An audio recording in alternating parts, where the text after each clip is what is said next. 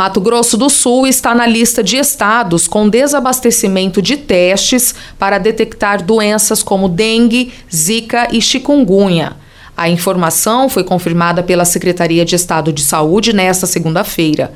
De acordo com o diretor do Laboratório Central de Saúde Pública, Luiz Henrique Demarque, a SES informou que abriu o processo emergencial para receber do Ministério da Saúde novos kits de testagem, mas sem confirmação da data de envio e quantidade. O estado possui aproximadamente de 2 a 3 kits com 200 testes de anticorpos IgM, utilizado apenas em pacientes internados, gestantes ou com comorbidades. Luiz Henrique fala sobre essas testagens. O que está tendo desabastecimento no momento é o teste da pesquisa do anticorpo IgM, que é aquele teste que a gente utiliza quando o paciente já está lá pelo sétimo, oitavo dia de início dos sintomas.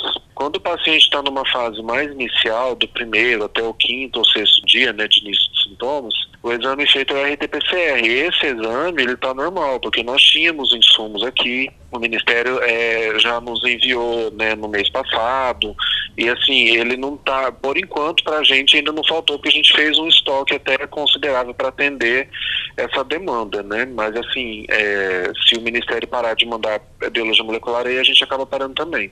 Ainda conforme a secretaria, a falta de testes ocorre devido ao lockdown na Ásia e à guerra na Ucrânia, que tem atrapalhado a exportação de alguns insumos. O diretor técnico explica que, em muitos casos, o paciente procura assistência em um momento tardio, o que dificulta a detecção da doença. E aí, se ele procura no momento mais tardio, não tem como eu coletar aquele exame que faz a detecção do material genético do vírus, né?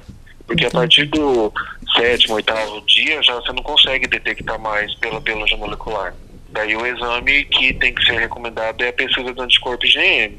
Então, é assim, aí se você não tem esse kit, você não fica sabendo qual o diagnóstico do paciente. Né? E os insumos que a gente tem também é, na primeira etapa, que é a extração, a gente utiliza não só para dengue, é para dengue, zika, chikungunya, covid, influenza, né? Então, assim, é, a primeira etapa a gente até tem bastante, né? E essa segunda etapa, digamos que vamos colocar em torno de 5 mil. A outra a gente deve ter aproximadamente aqui uns dois, três kits, vamos colocar aí 200 testes mais ou menos. Segundo o boletim epidemiológico da SES mais recente, de janeiro até o último dia 11 de maio, o estado registrou 11.620 casos de dengue. Em 2020, Mato Grosso do Sul contabilizou 52.280 casos, número quase cinco vezes maior que neste ano.